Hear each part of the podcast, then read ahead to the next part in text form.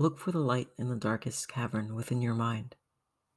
As you stare into this space, can you focus on the simple radiance before you? Or do your eyes wander and fixate on the potential for wolves hiding in the shadows? Do you let fear hold you and take you as prey?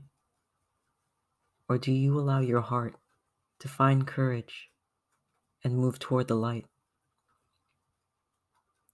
When you do find yourself before it, can you understand why it is meant for you?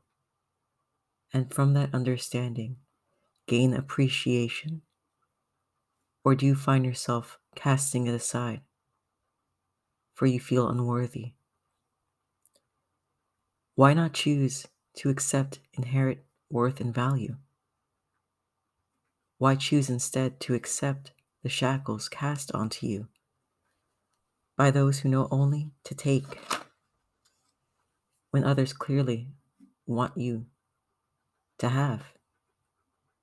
Accept the gift and use it to shed light on the shadows so you can find what is yours to work on and leave for what is theirs for them to accept and own.